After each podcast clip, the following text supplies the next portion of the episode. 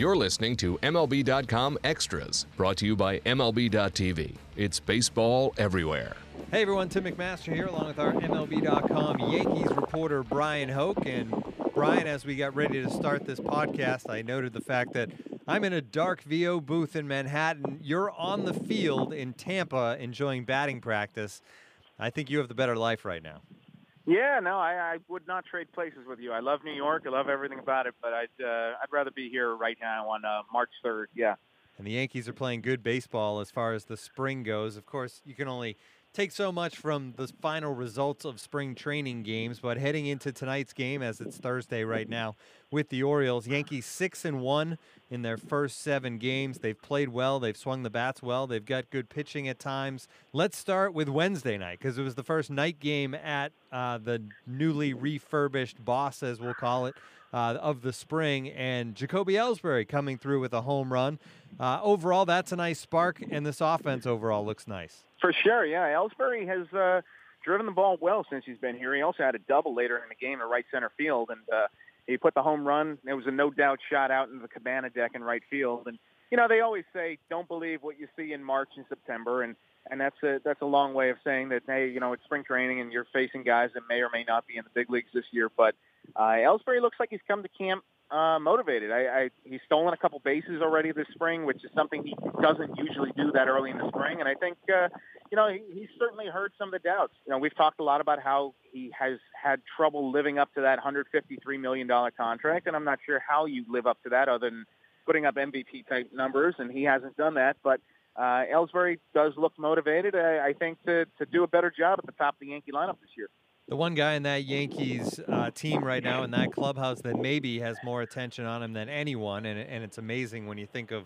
what that roster is generally built upon, though, is Gary Sanchez, obviously coming off the great end of 2016 that he had, and he hit his first home run of the spring on Tuesday. That's obviously a good sign, but overall, you saw him play last uh, late August and September. You're seeing him now. How does the now Gary Sanchez compare to what you saw back then? Yeah, well, I'll tell you what about the home run. It looked like it was to me it was a lazy fly ball to left field. It just kept going and going. I think it even fooled the left fielder. And uh, Sanchez said he got under it a little bit, and the bench coach Rob Thompson said, "No, I don't get, I don't see that. I think he got it." So I, I think you're going to see that a lot with Gary Sanchez this year, where he doesn't seem to quite square up the ball, and it and it still goes out. And we saw that a little bit last year. I mean, with that kind of raw power, uh, he's just going to sometimes hit a home run by accident. Uh, I think that you know, it's kind of interesting to see Sanchez now. You keep asking people around this Yankee camp what's reasonable to expect, and and since nobody's ever seen what he did last year, it's really hard to get a baseline on it. I mean, nobody has ever hit 20 home runs in 53 games like that. Uh, not not after August 1st in a season. So I think that uh, it's a it's a mystery, but I think the Yankees already believe that he's going to be one of the top catchers in the American League both offensively and defensively. And and really, you talk to Sanchez, he takes a whole lot of pride in his defense. Uh, he's more jazzed, I think, by throwing a runner out, which he's done a couple times. He did it twice in an inning recently. Uh, he he's more excited by throwing a runner out than hitting a big home run. I think that uh, he feels like he can help the Yankees on both sides of the ball. And uh, you know, with, with catchers, you always say the defense has to come first. And obviously, he's got a lead offense potential, but uh, the defense has to be there. And and so far, it has been. Yankees already faced the Red Sox once this spring, and I talked to Ian Browne a little bit about this on our Red Sox podcast, Bryan. But um, it it feels like maybe the beginning of a new chapter in the Red Sox Yankees rivalry. We obviously saw all the young guys for the Red Sox um, really break through last year with Mookie Betts and Xander Bogaerts, Jackie Bradley. We saw Ben Benintendi at the end of the year. That team won a division title with all those young guys. And then you see what the Yankees have brought up now late last year and, and what is going to be coming in the next year or, or year and a half. And it feels like, you know, there was the great rivalry portion in the 2000s, I guess. And then this rivalry has kind of cooled off a little bit in recent years, but it feels like maybe it's going to heat up again with all this young talent. I think what you're seeing is the Yankees realize that uh, the 2003, 2004 way of building a dynasty, or even 2009, it's just really hard to do that because the, the elite players aren't getting to free agency. So whereas you used to see teams like Boston and New York load up on established veteran, big price free agent guys, I, I think you're seeing both organizations realize that they have to develop from within. Their, their pipeline needs to be productive to to get to the top. And you obviously see what the Cubs did, and they're a perfect example of it. Uh, Cleveland, to a lesser extent, this year. I, I, I just think that uh, the game has changed. The finances of the game has changed, and, and you're seeing a reflection of that here with the Yankees when you look at guys like Aaron Judge, Greg Bird. You're, you're talking about Luis Severino possibly being a rotation. Gary Sanchez obviously came up through the pipeline as an international signee. Uh, and the Yankees are going to have to keep developing these guys because you can't just go out and sign what you need. I mean, you see that this past year on the free agent market. Look, the Yankees needed a starting pitcher desperately. There, there just wasn't one there. So uh, there's no guarantees. But if you already have something from within that you feel good about and has learned the quote unquote Yankee way from the bottom up, I, I think you feel pretty good about that going forward. And and maybe you can get a player like that on the cheap. All right, let's get into some more of those young players. Um, Greg Bird, obviously coming off a year in which he didn't play baseball after such a, a, great little start in 2015 when he came up. He's healthy right now, but how has he looked so far?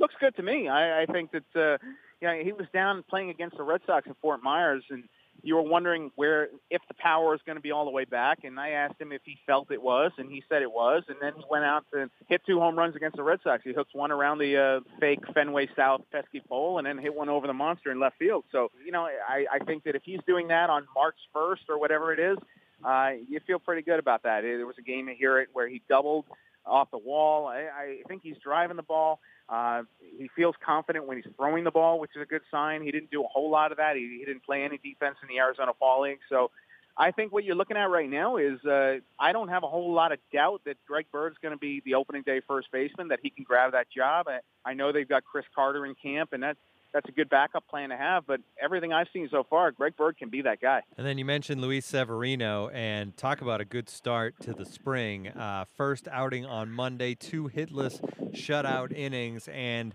you have a story on Yankees.com right now, Bryan. You're focusing in on the fact that he's worked on some things in the offseason, and one of those things he's really trying to get better is the changeup. Yeah, that's an important pitch for him. That that is huge because I, it's really hard to be at this level and be a starting pitcher when you've only got two pitches. And he tried it, and you saw the results. As a starter, he was 0-8 last year with an ERA over 8. You can succeed out of the bullpen pitching like that, but for, for whatever reason, he just lost the feel of his changeup. And the Yankees wondered if he might have muscled up too much over the offseason. So when he went back to the Dominican for the offseason, they told him to kind of lay off the weights, work more on flexibility, being more limber. Uh, I, I think you're seeing the results there. Uh, Severino had a terrific changeup coming up through the minor league system and showed it off a little bit at the big leagues at the end of 2015 when he came up and had those 11 big starts. Uh, I think that if he can be a three-pitch pitcher, you know, you might be looking at a top of the rotation type guy, top one, two, three starters. But uh, without it, it, it's really hard to see him having any kind of success long term in the rotation, and and maybe he winds up being a bullpen guy, and, and that's okay too. He wouldn't be the first starting pitcher who had to convert to the bullpen, but obviously there's great value in starting pitching. Uh, we just talked about how the Yankees needed one. If Severino can step up and be that guy that they were trying to get over the offseason, that would be huge for this team. James Kaprielian is a guy who, when the Yankees drafted him, seemed like he could be a a quick to the major leagues maybe type guy. Um, he he pitched a little bit early last year, then went down with the injury. Uh, he came back in instructs, then he pitched in the Arizona Fall League, was very good. Um, and I guess you've talked to him recently, Bryan, about the fact that because of that, because he didn't pitch much last year, but then did pitch a lot in the fall, the Yankees aren't letting him pitch right now too much, and he's just got to kind of deal with it. Yeah, I, you know, Brian Cashman used the term snail's pace for him, and and Kaprielian said he kind of feels like a caged bull right now, but uh, that's just part of it. He understands there's a greater plan at, at work here.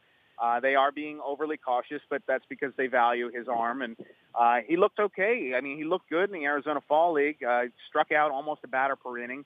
Uh, he also pitched in the instructs, but I think that with a guy who missed all the almost all the year, he only made three starts last year uh, before he had the uh, the flexor strain in his elbow. Caution when you have a, an asset that could be as impact as James Kaprielian. Uh, that's probably the smart way to go. And and I think what this might turn out to be is two years ago the Yankees were in a similar situation where they kind of watched Luis Severino's innings carefully in the minor leagues, and uh, they they kept an innings capped on him and he came up and he helped the team in August and September. They helped them uh, fight for a wild card at the end. I, I think you might see the same thing with James Kaprielian. If he can pitch well in Tampa, he can move up to Trenton. Uh, he's going to be on innings limit, very similar to the way Severino was. But I, I'm not ruling out the idea that he might be at, in Yankee Stadium in August or maybe even earlier than that, helping the big league team this year. All right, before I let you go, Bryan, we've been touching base with all our writers here at MLB.com about life on the road because it's starting up again. Obviously, you're going to be down there in Florida for much of the next month or so, and then it's on the road a lot as the Yankees travel throughout the season. Life of the beat writer, I guess, is what we could call it as well. But in all your time covering the Yankees on the road, and even if, you know, assignments before that, is there maybe a gem of a story that stands out to you that, that people could get kind of a, a treat from hearing? Well, now you just said that, I'm thinking back. Like when I left, did I leave the stove on? Because it's been a while. But um, you know what? The, I, I will tell you one funny story, and I don't, I don't think it reflects very well on me at all. But for some reason, during the ALCS, I was covering the ALCS, and this is not a Yankee story. It was Kansas City. And I touched down in Kansas City, and I said, you know, I, I feel like some barbecue during the series. And I, I think it was games three, four, and five we're in Kansas City, and I said, can I get from the start of this series to the end of this series eating nothing but Kansas City barbecue? And uh, so we we went out to a bunch of restaurants, and there was uh, Jack Stack and Oklahoma Joe's, and the, these great restaurants. LC's was another one. I mean, I went seven for seven on that trip, and and it, after five of them, I, I was like, this is a really bad idea. And then somebody brought uh, barbecue into the press box, and I said, "No, what, what the heck? You know, we already got five might as well have six. So yeah, I'm not proud of that one. I, I'm not sure why I shared that, but uh, seven for seven in Kansas City might be a, a playoff record that uh, has yet to be equaled on the baseball beat and probably never should be again. Kind of a remarkable story, and I'll tell you why, Bryan. It's because I asked this question to all the American League East writers, and Brittany Ghiroli also brought up Kansas City and barbecue as one of her stories, although she did not go seven for seven in meals, but she did just speak of the dangers of traveling to Kansas City with all the barbecue places and uh, the possibility of getting lunch and then taking some more barbecue to the ballpark and then, mm-hmm. you know, all, all day long barbecue. So, two out of five American League East uh, writers here at MLB.com hold Kansas City in high regard as far as life yeah. on the road. Good stuff. It's sad. It's sad. But I think the key is you just skip breakfast and then you have lunch and dinner, and then you don't feel so bad about it. Great stuff. Thank you, Bryan. This has been MLB.com Extras, our Yankees edition. For Bryan Hoch, I'm Tim McMaster. Tune in again next time. MLB.tv Premium, the number one live streaming sports service, is celebrating 13 years. Watch every out of market regular season game live or on demand in true HD. Real time highlights, live look ins, pitch tracking widget, and more. MLB.tv Premium includes a free At Bat 15 subscription. Watch live baseball on over 400 mobile and connected devices. Watch at home, in the office, or on the go every night on every device. Blackout and other restrictions apply. Visit MLB.tv for details.